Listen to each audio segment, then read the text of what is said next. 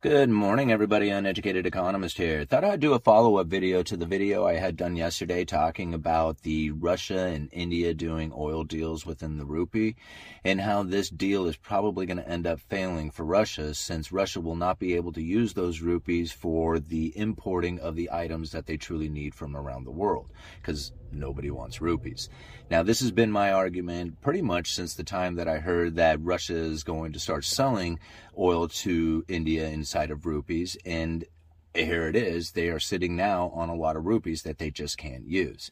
So this has been my argument for quite some time a lot of people are now in the comments section saying, well, you just don't see it from the other side.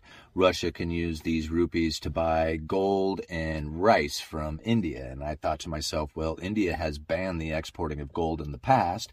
And right now they do have a current ban on rice.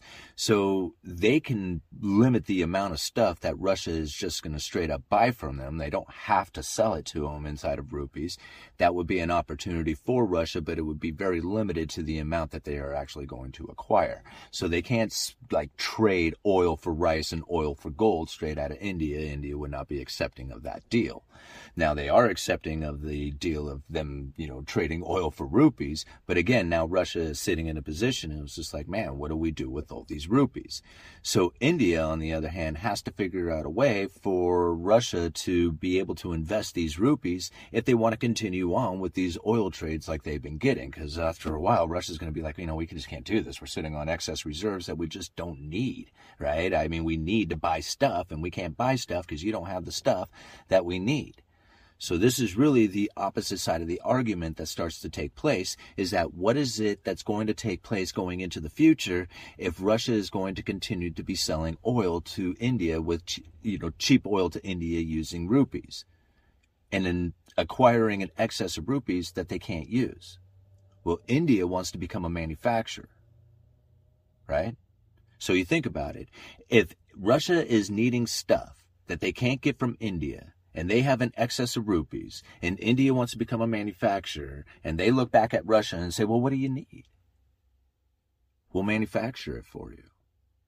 Right? So this is the opposite side of the argument that a lot of people don't think that I look at. Right? But this is really how the opposite side would go. Like, I believe that it's going to be very difficult for them to continue to conduct themselves in a way that's going to try and circumvent the dollar. The dollar is very powerful against these other currencies. And if you don't have the dollar, you're going to have a very difficult time acquiring the things that you need from the globe. Right?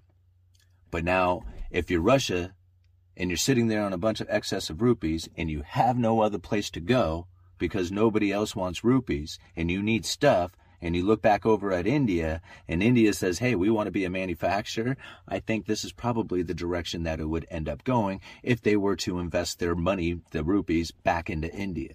They're not going to buy their commodities. They're not going to buy their gold. They're going to invest into their manufacturing base.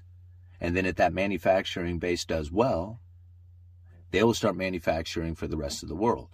And as those exports leave India, it will not only benefit India from the manufacturing of it, but it also benefit Russia from the investment portion of it as well. Again, don't think I don't look at it from the other side. But I do believe that whole scenario will be very difficult to acquire. And again, time will tell if this actually takes place. Not all investments turn out.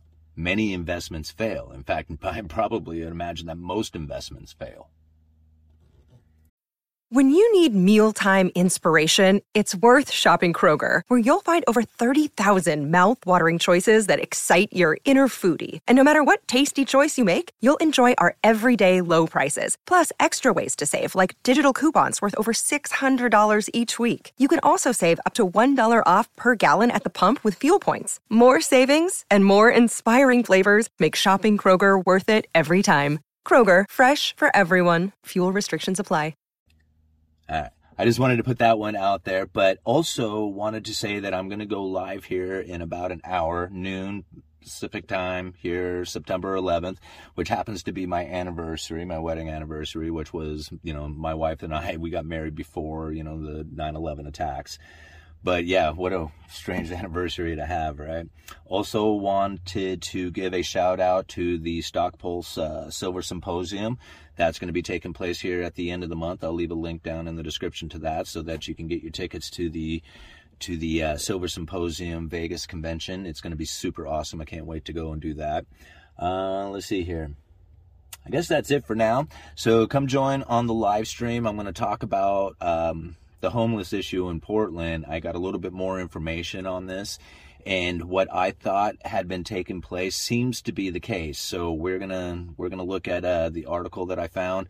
I had sent an email to the individual who had wrote this opinion piece, and I hope to get a response from them. Perhaps we can even do an interview to get like a little, little bit more inside knowledge into it.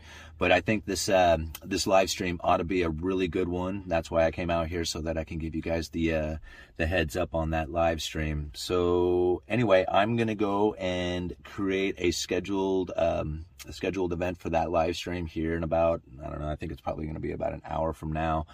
Um, but at 12 o'clock specific uh, Pacific time. I can't speak now. Um, I think that's it. Okay, uneducated economist, you let me know.